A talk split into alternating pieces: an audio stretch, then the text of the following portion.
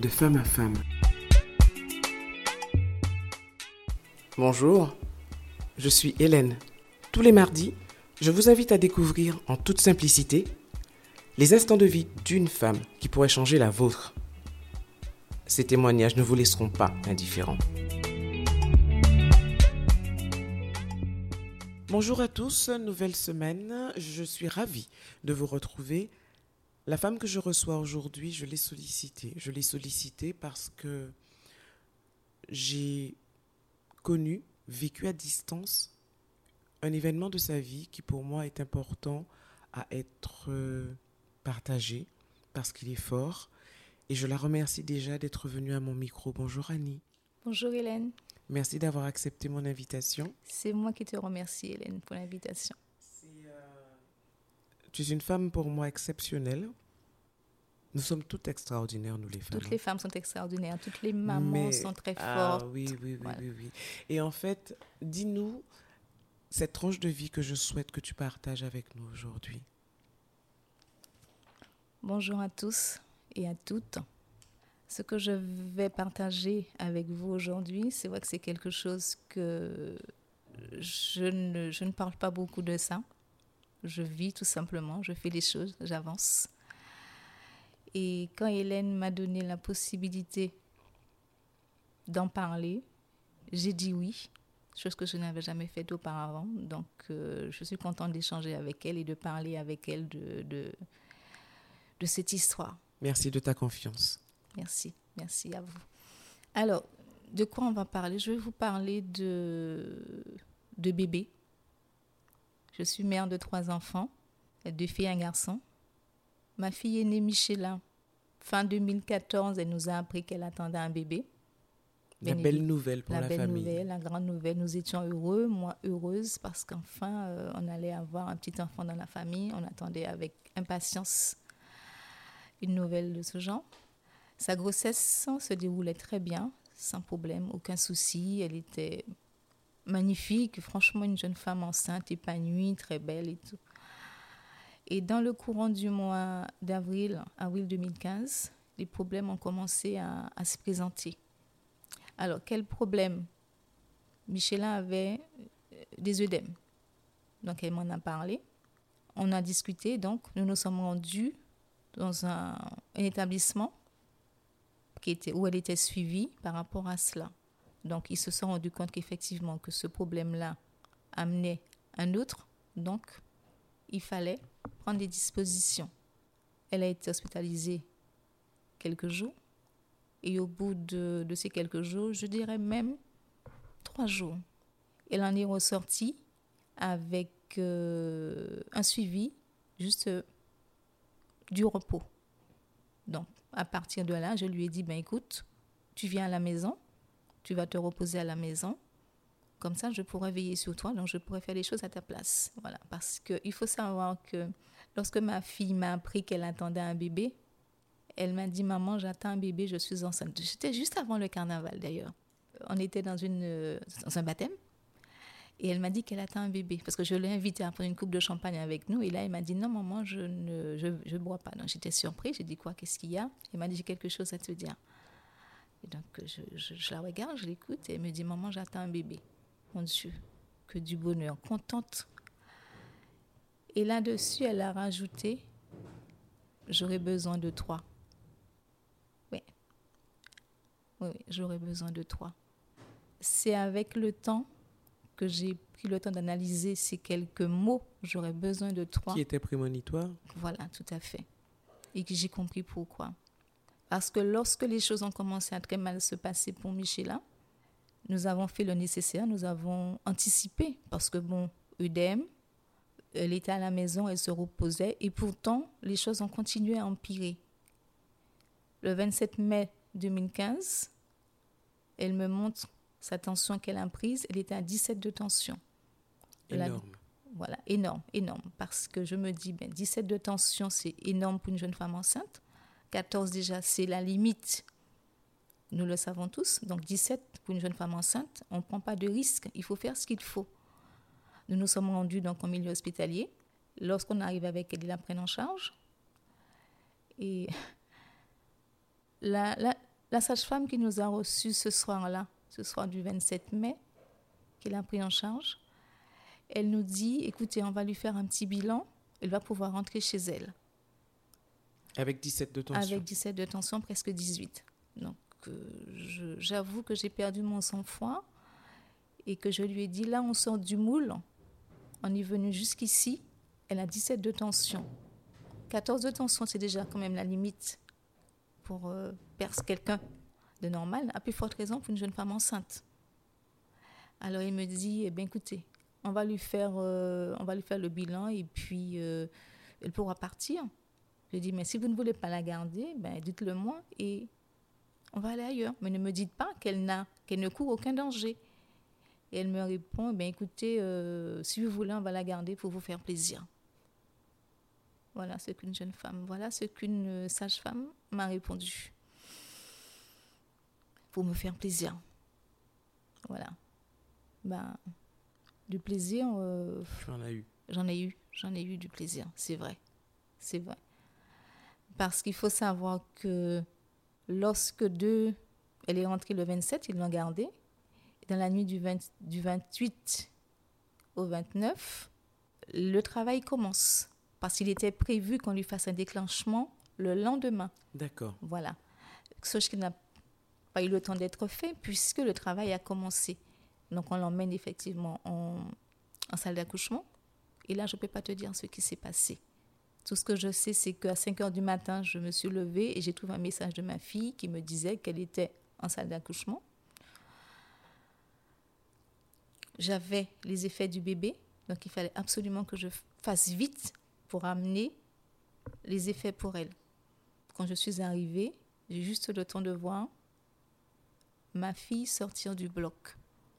Et là, le médecin me dit, on va lui faire une césarienne d'urgence. Voilà. Elle a la césarienne. On nous ramène le bébé un petit peu plus tard. J'ai le bébé dans la chambre, mais toujours pas de ma fille. À force de me renseigner, je vais les voir sans arrêt. Et ma fille, comment ça va pour qu'elle n'ait pas encore remonté? Parce que normalement, au bout d'une heure ou deux, on te ramène la personne dans sa chambre, même après une césarienne. Et toujours pas de, Michelin. Donc, euh, un moment, je prends le bébé et je pars et je vais en direction du bloc. Et je dis, je donne, je dis, je dirais une fois de plus pour la deuxième fois, je la vois sortir du bloc et le médecin qui me dit, euh, on ne sait pas ce qui se passe, elle est réveillée, elle ne réagit pas, elle a une base de plaquettes, on va la transférer au CHU pour une transfusion sanguine. Transfusion sanguine, juste ça, c'est tout. Là, ça me semble un peu bizarre. Je ne comprends toujours pas qu'est-ce qui se passe parce que je n'ai pas d'autre explication. Michela étant quand même une jeune femme euh, très appréciée, elle a beaucoup d'amis. C'est une jeune femme très agréable et beaucoup d'amis qui travaillent dans le milieu hospitalier. Donc je les contacte, je leur dis écoutez, moi je suis là-bas avec l'enfant, je ne peux pas venir tout de suite. Elle arrive, mais faites le nécessaire. Ce qui a été fait. Et enfin, dans, le milieu de la matinée, donc, je reçois des nouvelles. Une de ses, de ses copines qui m'appelle, qui me dit oui, effectivement, elle est toujours au bloc, on, la surveille et tout. Elle se réveille tout doucement. Donc pour moi, jusque-là, tout va bien. Bon, ça va aller. Donc on a fait la transfusion. Euh, voilà. voilà, tu t'es resté sous la baisse de plaquettes. Euh. Voilà, tout à fait. Donc jusque-là, j'ai une petite appréhension, mais je n'ai pas de grosse inquiétude en fait. Mais en fin de journée, quand même, je me dis non, c'est pas normal je vais au CHU pour voir ce qui se passe. Pour la troisième fois de la journée, j'arrive, je les vois sortir du bloc avec ma fille. Et là-dessus, l'équipe me dit, mais écoutez, effectivement, elle est réveillée, on lui parle, mais elle ne réagit pas. On va lui faire un scanner. Là, je commence à paniquer parce que j'ai vu ma fille, elle me regarde, mais effectivement, pas de réaction. Pas de réaction. Je, Tu sais, à ce moment-là, tu ne penses même plus, tu ne réfléchis pas, tu te demandes, mais qu'est-ce qui se passe? C'est quoi toutes ces histoires-là? C'est quoi ces, ces, choses-là? Je ne comprends pas. Elle entre pour un coucher et on en est déjà à ce stade-là. Je ne comprends pas. Ça n'a pas pris de temps, Hélène. Le temps de l'emmener faire un scanner, de les voir revenir avec elle, en toute hâte. Et le médecin qui, j'étais en train d'attendre, qui me prend la main et qui me dit, Madame, je ne peux rien vous promettre, mais il y a beaucoup de dégâts, énormément de dégâts. Elle a fait une hémorragie cérébrale, donc c'est pour ça qu'il y avait cette baisse de plaquettes, et c'est déjà dans la tête, et que là, c'est, il y a beaucoup, beaucoup, donc il faut, on va essayer de, d'aspirer, de, voilà, d'aspirer du sang, mais il ne m'a même pas dit qu'ils vont, ils vont essayer d'aspirer du sang, mais je ne vous promets rien. Je ne vous promets rien, madame. Je suis hébétée. Je ne sais plus quoi dire, je ne sais plus quoi faire. J'ai les bras. Comme on dit, le ciel te tombe sur la tête. Tu te dis, mais qu'est-ce qui se passe? Mon Dieu, mais qu'est-ce qui se passe? Ma fille rentre pour un coucher. Et là, on me dit qu'elle a fait une hémorragie cérébrale. On ne me donne même pas d'espoir. C'est des, des choses que j'ai gardées en moi pendant très longtemps, que je ne partage pas beaucoup. Je n'en parle pas, c'est là, c'est en moi. Le médecin, quand il m'a pris la main, je les vois partir avec ma fille, il me serre la main. Donc on sait déjà que les choses ne vont pas bien. Et là-dessus, il me dit, Madame, on va faire ce qu'on peut, embrasser votre fille. J'ai jamais parlé de ça.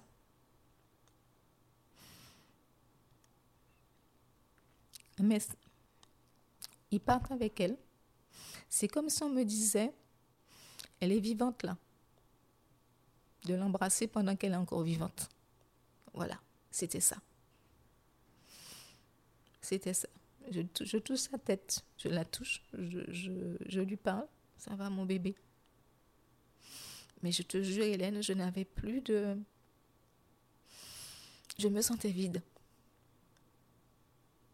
Je ne savais plus quoi faire. Je ne savais plus où j'étais. Je ne comprenais plus du tout ce qui se passait. On ne sait plus. On ne sait plus. Clairement. Tu avais d'un côté le bonheur d'être mamie parce que tu avais ton petit-fils. petit-fils. Et de l'autre côté. Voilà, on avait. Tu ne sais pas si tu allais revoir ta fille. Enfin, la façon dont les choses t'étaient présentées, c'était comme si tu n'allais plus revoir que ta fille. Que j'allais plus revoir ma fille, effectivement. C'était terminé. Et là, tu te dis, mais je ne comprends pas. mon Dieu, mais qu'est-ce que je t'ai fait? Pourquoi? Pourquoi? Elle entre pour accoucher, elle était heureuse d'avoir un bébé, nous étions tous heureux, c'était le bonheur, c'était du bonheur pour tout le monde. Et puis là, ça nous arrive là, je ne comprends pas. On est là, on a des heures d'attente, des heures et des heures d'attente entre le moment où elle entre au bloc. On attend. J'ai des nouvelles parce que sa copine qui travaille au bloc, justement, vient nous voir me donne des nouvelles, me dit ça y est, ils sont toujours en train de travailler, ils font ce qu'il faut, mais ne me dit pas la vérité. Elle ne me disait pas tout. Elle gardait tout pour elle, la gamine. Mais elle venait et sortait pour me réconforter alors qu'elle elle était là et qu'elle disait au médecin, ne laissez pas mourir mon ami. Je ne veux pas voir mourir mon ami. Faites tout ce qu'il y a à faire, je ne veux pas voir mourir mon ami ça, c'est le médecin qui me l'a raconté après. Elle a passé combien d'heures au bloc? Je ne sais plus combien d'heures qu'elle a passé au bloc, Hélène. Une éternité. Une éternité. Une éternité. Parce que lorsque je, nous l'avons revue, elle a dû rentrer au bloc entre vers 17-18 heures. Et lorsque nous l'avons revue, il devait être pas loin de minuit. Lorsque nous l'avons revue. Et lorsque j'ai revu ma fille, j'ai pas compris. J'ai pas, j'ai pas reconnu ma fille, Hélène. Euh, elle était enflée de partout. Enflée de partout. Je ne reconnaissais plus mon bébé. Mais là, j'ai pas de voix, j'ai pas de. Je sais pas, je ne réfléchis plus, je suis complètement hébétée. Nous sommes tous. Sonnés. Sonnés. On ne comprend pas. Et les médecins, quand ils reviennent nous voir, pour nous faire un petit peu le point, ils me disent euh, écoutez, on a fait tout ce qu'on a pu. On ne vous promet rien. On lui donne 48 heures. 48 heures parce que les dégâts énormes. Le rein ne fonctionne plus. Le foie ne fonctionne plus. Et nous savons tous que ce sont quand même des organes vitaux. Donc, et là, je, n'entends plus. Et il me dit 48 euh, heures. Je dis 48 heures, mais qu'est-ce qu'il me raconte là? Tu sais, ils essaient de te consoler, de, t'annoncer des nouvelles. Et je lui ai dit, lâchez ma main. Je ne veux plus vous entendre lâcher ma main. Leur position n'est pas facile. Voilà, pas du tout. Pas du tout. Ça tombe, ça tombe, ça tombe, mais euh, je ne veux pas vous entendre. Ce que vous me dites là, je ne comprends pas. Ce n'est pas de ma fille que vous me parlez. C'est pas possible. Ça a été des moments très, très, très, très durs. Très durs. La voir comme ça, à se demander est-ce que, est que je vais la revoir? Est-ce qu'elle va se réveiller? Comment allait être notre vie après, après tout ça Et puis il y a le bébé. C'est tout ça qu'il faut. Dans, tu, sais, tu sais de gérer tout ça dans ta tête pendant ce moment-là. Qu'est-ce que je vais devenir? Qu'est-ce que je vais faire après ça? Comment est-ce possible? Je, je suis croyante. Je suis croyante, j'ai la foi les parents des amis de Michelin qui nous avaient rejoints à ce moment-là nous ont dit on va prier. Et dès ce moment-là, il y a une chaîne de prière qui s'est mise en place depuis là, là, au CHU, pendant l'intervention. Après, prier. Même des amis à Hélène qui m'a dit J'ai jamais prié de ma vie, je ne sais même pas, mais je vais prier. Et puis quelques jours après, 48 heures sont passées. Michela revient à elle. Une semaine passe. Le foie fonctionne. Les reins fonctionnent. Et un médecin nous a dit, on ne comprend pas. On ne comprend pas. C'est un miracle, c'est une miraculée. Un médecin nous a dit, c'est une miraculée. Parce que vu son état, avec ce qu'elle avait le sang qu'il y avait dans sa tête et tout ce qu'il y avait suivi, c'est pas possible qu'elle soit encore là. Ben, elle est encore là. Et jusqu'au jour d'aujourd'hui, les miracles existent. Je suis là pour en témoigner. Et quand je dis souvent, tant qu'il y a de la vie, il y a de l'espoir. Il ne faut jamais baisser les bras, il ne faut jamais cesser de croire. De croire Aujourd'hui, ma fille va bien. Elle va très très bien. C'est vrai qu'il y, aura, y aurait tellement de choses à raconter parce qu'après, il y a eu beaucoup de choses qui ont été faites. C'est vrai. Oui, parce que lorsqu'elle est sortie du CHU, a commencé une autre vie. Une autre vie, tout à fait. Donc il y avait une autre étape, c'était faire vite, il fallait faire très vite parce que lorsqu'ils se sont rendus compte que, que ça allait, ils m'ont dit maintenant il faut faire vite, il faut qu'elle récupère. Donc on n'a plus de temps à perdre, il faut qu'elle aille en rééducation. Et là, la seconde partie a commencé. La rééducation, c'était très très très dur aussi, très dur pour elle. Surtout, moi j'étais là pour l'accompagner, l'encourager. On avait le bébé. Parce qu'elle ne marchait pas. Elle ne marchait pas, elle ne parlait pas. Donc il y avait tout ça. Donc on ne savait même pas jusqu'où. Je ne savais même pas au point de vue, est-ce qu'elle allait reparler aussi? Ça non plus. Je n'avais pas cette certitude. Est-ce qu'elle allait pouvoir reprendre une vie normale? Parce qu'on se dit que lorsque il y a du dégât dans le cerveau, on ne sait pas exactement quel est le, quelles sont les conséquences. Donc on avait toujours quand même cette... Euh, euh, moi j'avais cette inquiétude-là comment il allait se, sortir de cette étape, cette seconde étape? Mais il y a eu encore des choses, beaucoup de belles choses. L'une des plus belles choses que je me rappelle, c'est lorsque elle avait une trachéo. Oui. Ouais. Parce qu'elle ne pouvait pas manger, elle ne pouvait pas déglutir, donc effectivement, il faut mettre en place tout un tas de, de protocoles. Et lorsqu'enfant lui a enlevé ce petit tuyau dans la gorge, je ne savais même pas si ma fille pouvait parler. Et j'étais avec elle ce jour-là parce que j'ai toujours été là du début jusqu'à la fin. Je, je laissais le bébé à Morgane, la petite sœur, qui s'occupait du bébé. Moi, je partais le matin, je vous assure, je partais le matin et je rentrais que le soir. Et durant toute la journée, c'est Morgane qui avait le bébé en charge. Donc j'étais avec elle quand on lui a enlevé la trachéo. Je l'avais accompagnée, donc j'attendais. J'avais un petit livre que je lisais en attendant. J'étais assise à sa tête au CHU. Et à un moment, j'entends maman. à l'émotion Je ne te dis pas ce que j'ai ressenti à ce moment-là. C'est comme si euh, ma fille renaissait une seconde fois. Entendre maman, je savais même plus si elle allait pouvoir prononcer à nouveau ce mot-là. J'en ai pleuré. J'en ai pleuré et j'ai dit, ma fille peut parler. Donc je m'étais déjà rendu compte qu'en point de vue neurologique, elle se rappelait de pas mal de choses. Elle pouvait faire des choses, puisque je m'étais mise en tête de, je m'étais dit quand si ma fille ne sait plus lire, je l'ai appris à lire, eh bien je recommencerai. Voilà, on va recommencer comme si c'était un bébé, on va tout recommencer à zéro.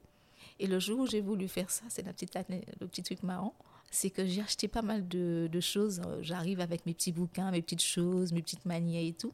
Et je mets ça là et je lui dis, tiens, je vais faire des, des rassemblements de, de, mots. Voilà. Ma, me, peu. Voilà, comme on apprend à lire à des enfants.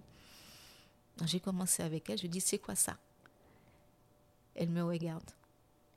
Je dis, mais oui, tu sais pas. Elle me regarde, elle me fixe. Elle me dit non. Je dis, ça y est, et c'est pas lire. En fait, c'était pas un nom de je ne sais pas lire. Non. Elle me regardait parce qu'elle était en colère après moi. C'est comme si je la prenais pour une tébé, en fait. C'était ça. J'imagine le regard de Michel. Oui, oui, oui, oui, tout à fait. C'était ça. C'est comme si elle ne pouvait pas me le dire. Mais dans son regard, petit à petit, on voyait un petit peu de colère. Et donc, je prends un mot, donc évidemment, je, je, je, je mets maman. Et je lui dis, et là, tu sais c'est quoi? Elle me dit, mais maman, comme ça. Étonnée, je dis, mais on dirait qu'elle sait lire. Donc, je, je mets papa. Mais papa. Je mets un mot plus difficile. Je mets crabe. Et elle lit crabe. D'accord j'ai remballé mes petits maniers, tous mes petits trucs, et je me suis dit chacun son métier. Voilà.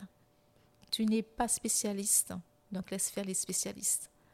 Et lorsque j'en ai parlé après à, l'ortho, elle m'a dit mais non, dans sa tête, elle sait lire les mots, mais elle ne peut pas décortiquer.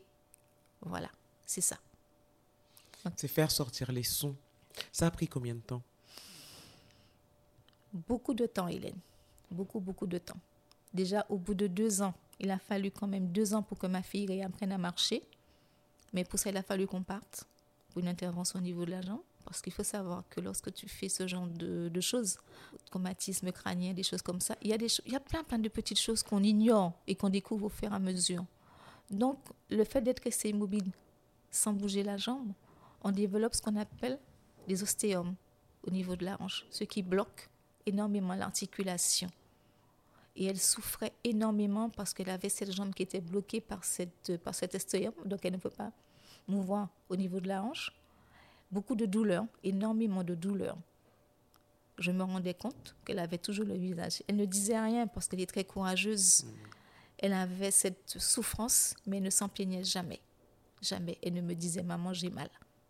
Elle grimaçait tout simplement. Donc il a fallu partir à Paris pour cette intervention qu'on lui a enlevée. Une fois qu'on lui avait enlevé ça, elle avait fini de grimacer. Elle ne marchait pas encore, mais elle pouvait se mouvoir sans souffrance, sans douleur. Ça, c'était la première étape. Qu'elle puisse sortir du fauteuil roulant. Et la deuxième étape, c'était il n'y a pas longtemps, encore une intervention au niveau de la jambe pour lui permettre d'être un peu plus autonome. Donc il a fallu faire tout ça, donc il a fallu effectivement faire beaucoup de, de sacrifices, entre guillemets, parce qu'il a fallu partir, s'installer à Paris. Pour tout ça, à chaque fois, il faut partir. Mais ce sont des choses que nous avons faites et que je ne regrette pas du tout. Pas du tout, absolument pas. Ce que je souhaiterais dire, faire comprendre aux, mamans, aux parents de manière générale, c'est vrai que nous avons des, des, diagnostics qui très souvent peuvent nous laisser abattus. On se dit comment faire, où aller, vers qui se tourner? Il y a toujours des solutions. Et nous en sommes arrivés au stade aujourd'hui où Michela, elle marche. Elle conduit. Elle conduit. Voilà. Ça, ça a été une grande victoire Merci, également. Mon Dieu, c'est une grande, très, très, très grande victoire. Et mon but, je l'avais, je l'ai, je l'ai dit, je me disais toujours au fond de moi, je sortirai ma fille de là. Je veux sortir ma fille de là. Aujourd'hui, elle est heureuse avec son fils. Elle est heureuse avec son fils. Qui a une mamie qui est en or. Ben, on se bat. On se bat, Hélène. Et euh, ça n'a pas toujours été facile. C'est pas toujours facile, hein, de toute façon. Et très souvent, je dis aux gens, vous, vous me voyez sourire. Je pense que moi, je suis quelqu'un comme ça. Je n'aime pas euh, laisser entrevoir mes difficultés, mes soucis. Donc, je souris, je rigole tout le temps. Tu m'as toujours connu comme ça. Mais au fond, on ne sait pas par quelle étape on passe, on ne sait pas ce qu'on vit au fond de soi. Mais je me dis, je ne dois pas laisser les gens me mettre, euh, mettre des gens en difficulté, en fait. Parce que les gens qui vont vous voir comme ça, vous serez de mauvaise humeur, vous allez laisser passer votre mauvaise humeur sur les gens. C'est pas dans ma nature. Donc les gens ne savent pas. Je vais te poser une question qui, qui va peut-être te sembler étrange. Il est souvent dit que certaines expériences que l'on vit, il y a une raison pour tout. Que les choses euh, n'arrivent pas par hasard, que si elles sont là, c'est que ça devait se passer comme cela. Est-ce que tu, tu as pardonné ce qui est arrivé à Michela par rapport à ce que vous vivez aujourd'hui? J'ai pardonné, Hélène. J'ai pardonné parce que s'il n'y a pas de pardon, il n'y a pas de guérison. Donc tu considères être guérie Je suis guérie. Je suis guérie parce que tant qu'on garde tout ça au fond de soi, ça nous bloque, ça nous empêche d'avancer. Donc si j'avais continué dans cette colère et cette, euh, je dirais, cette haine, parce que j'ai éprouvé de la haine à un moment donné, mais si j'avais continué dans, dans, dans, dans cette étape-là, dans ce cheminement, on ne serait pas là où on est au jour d'aujourd'hui. Donc il faut mettre de côté tout ça pour pouvoir avancer. C'est le cheminement que, que nous avons fait, que j'ai fait, que nous avons fait. Voilà. Donc s'il fallait que je résume, ne pas se laisser abattre. Non. Avoir confiance. Et ne pas se charger de colère, de haine ou d'autres sentiments négatifs. Du tout. Du tout. Parce que la colère, la haine, ça n'engendre que de la colère et de la haine, ça, engendre encore autre chose de, de négatif en fait. Donc il faut éviter tout cela pour pouvoir aller de l'avant. C'est-à-dire que j'ai fait preuve de résilience pouvoir avancer. M'oublier, moi je ne comptais plus. Il fallait absolument que notre fille aille mieux. Voilà, donc on s'oublie. Euh, j'avais pas le temps de, de, gémir, j'avais pas le temps de me plaindre, j'avais pas le temps de, de pleurer. Je ne faisais qu'avancer. Où est-ce que j'ai trouvé cette force? Je sais pas mais je sais que il fallait être bien entouré aussi. Parce que la famille, ça compte énormément. Les amis avec un grand A aussi, ça compte. Parce que je sais que vous ne nous avez jamais laissé tomber. Je dis vous, Hélène, parce que je te compte parmi nos amis. Vous ne nous avez jamais laissé tomber. Toujours recevoir un petit mot gentil, même si des fois, je dis souvent, je ne répondais pas. Mais vous ne pouvez pas vous imaginer à quel point cela me faisait du bien. Je ne pouvais pas répondre parce que j'étais trop prise dans ce que j'avais à faire, dans ce que je faisais. Nos journées étaient très, très remplies. Je passais les journées avec elle à l'hôpital et quand je rentrais le soir, je prenais le relais pour opposer Morgane pour le bébé. Donc, j'avais pas le temps. Nous avons un couple d'amis que j'ai connu dans le MAS, parce que c'est comme ça que nous nous sommes connus. Lorsqu'ils ne nous entendaient pas, ils forçaient notre porte. Je vais parler des dibs. Ils arrivaient. Ils forçaient notre porte. Voilà. On ne vous a pas entendu, c'est pas normal. Donc, euh, on est venu voir ce qui se passait. Donc, toute cette présence. Et toute cette énergie. Et cette énergie aussi nous a été bénéfique. Et c'est important d'avoir des amis, d'être entouré, parce que sinon, ça aussi c'est très important, parce que sinon, tout seul, moi je ne dirais pas que je suis arrivée là toute seule, c'est faux, c'est pas vrai, c'est parce que j'étais très entourée. La famille et les amis, ça je le dirais tout le temps, la famille et les amis. Mais dans ce parcours aussi, nous avons croisé les chemins de d'autres personnes qui nous ont énormément aidés. J'avais l'impression que chaque fois que je frappais à une porte, tout s'ouvrait. Est-ce que tu as parlé un jour à Michela de, de ce moment où tu l'as vue au CHU Non. Qu'est-ce que tu as envie de dire à ta fille? Que je l'aime et que je serai toujours là pour elle. Parce c'est vrai que je n'ai pas envie de faire de jalouse, non. Mais que je serai toujours là pour elle, quelle que soit l'heure ou le moment. Tant que Dieu me prêtera vie, je serai là. Je pense qu'elle le sait. J'espère.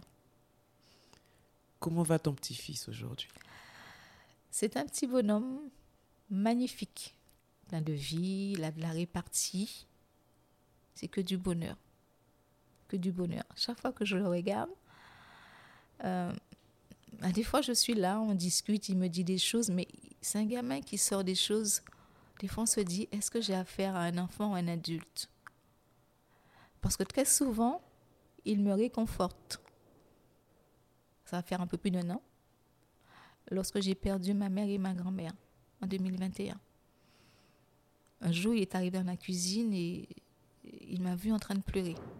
Il m'a dit, Mamie, pourquoi tu pleures J'ai dit comme ça. Il dit, non, Mamie, tu pleures parce que Mamie Woman et Mamie Félix sont partis. J'ai dit, oui, c'est ça, chérie, mais bon, ça va aller. Il m'a dit, tu sais, Mamie, faut pas pleurer. Parce qu'il faut qu'il y en ait qui partent pour que d'autres arrivent. Il, il, avait quel âge quand il est sorti Six ans. Six ans.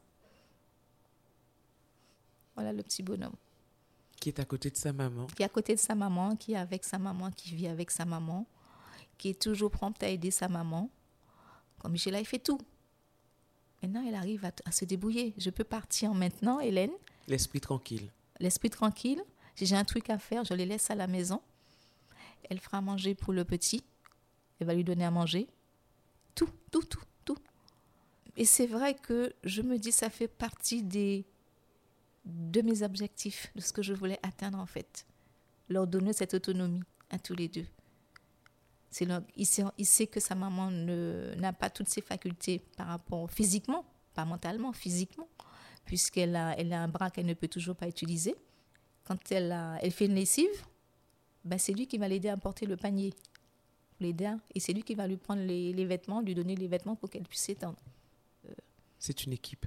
C'est une équipe, voilà, c'est une équipe. Et très souvent, je les regarde, je me dis, euh, le but est atteint. Le but est atteint. Leur permettre enfin de, vivre.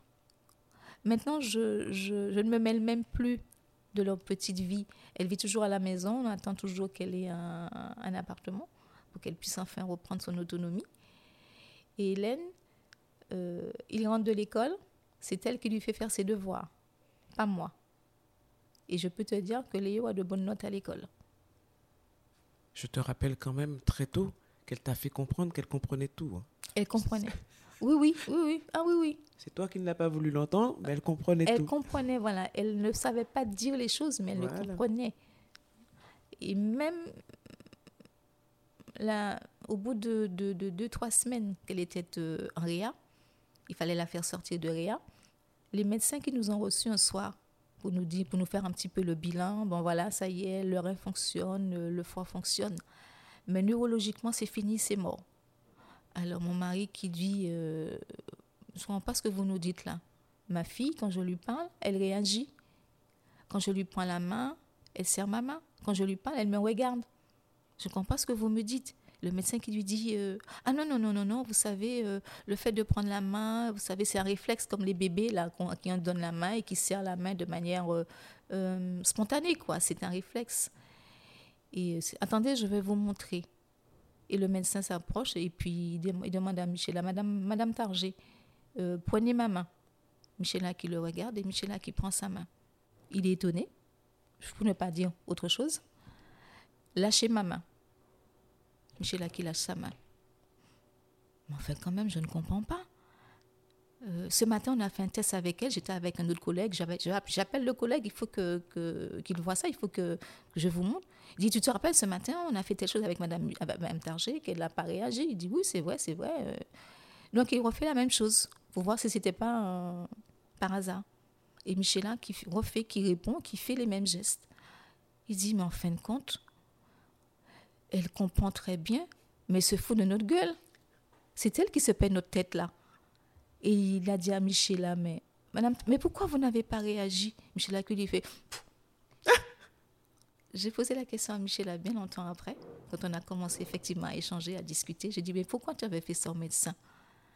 Et elle m'a dit, il me prenait pour une tébé, il ne me parlait pas à moi, c'est comme si j'existais pas. Donc j'avais pas envie de lui parler non plus. C'est son caractère. Trois femmes de caractère. Oui. Ben, J'espère leur avoir quand même un petit peu insufflé ça, parce que il faut avoir une, euh, du caractère, de la force et de la volonté pour euh, aller au bout des choses. Et c'est ce que vous avez fait. Voilà. Vraiment, je te l'ai dit, hein, Annie, Michela, Morgane et toi, vous êtes un trio extraordinaire pour moi. Inspirant. Vous êtes des femmes inspirantes. Et vraiment, vous êtes euh, une bulle d'amour. Merci Hélène. Mais vous, c'est grâce à vous tout ça aussi. hein. Non, non, je, je- je- je le dis sincèrement parce qu'on ne se voit pas beaucoup. La dernière, la dernière fois, je crois que je t'ai vue, c'était cette année, Oui, dans des circonstances un peu tristes. un peu triste. On était tellement contents de se voir que nous nous sommes, euh, c'est vrai, on s'est jetés dans les bras l'une de l'autre, malgré les, les, les- Les les- circonstances. les circonstances, malgré les choses qu'on disait, mais on n'a même pas hésité parce que l'émotion, l'amour, parce que c'est de l'amour en fait qu'on éprouve l'une pour l'autre. hein. Et euh, on ça, c'est là. En tout cas, là. je te remercie d'avoir choisi mon micro pour exprimer des choses que tu gardais ça me et fait dont du bien. tu ne parlais pas. Vraiment, je, je te renouvelle mes remerciements pour la confiance que tu m'as accordée. Quand j'ai reçu ton message, je me suis dit, ah non, non, non, je, non, je ne crois pas que je vais pouvoir. Je, non. Et je dis à Michel, regarde, Hélène m'a dit ça. Et puis après, je suis sortie, j'ai dit, non, je vais le faire. J'ai besoin, j'ai besoin de ça.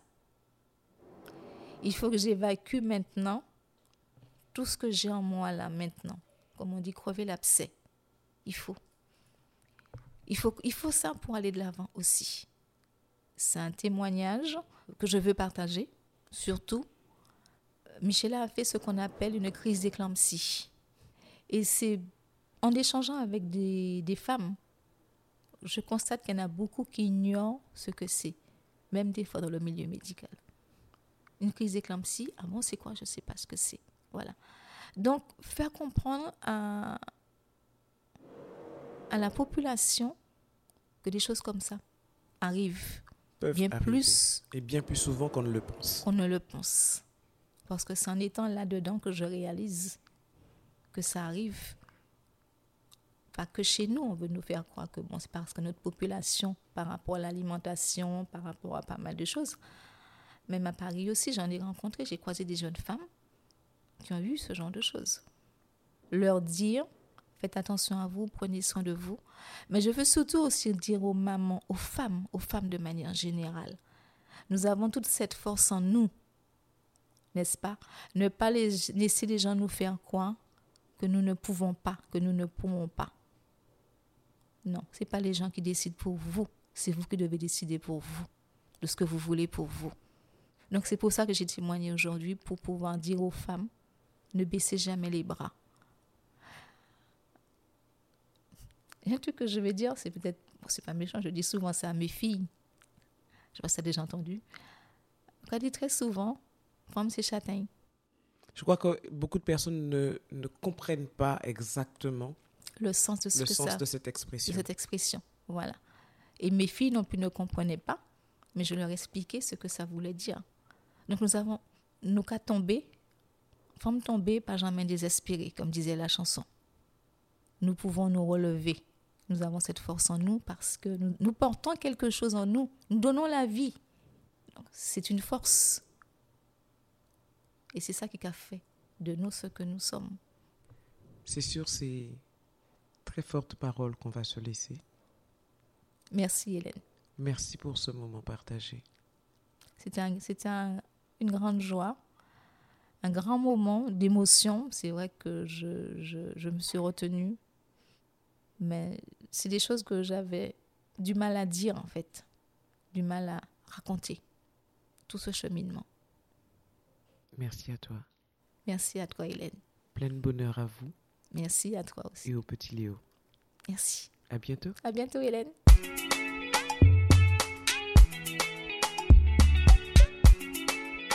Merci d'avoir été avec nous pour cette tranche de vie.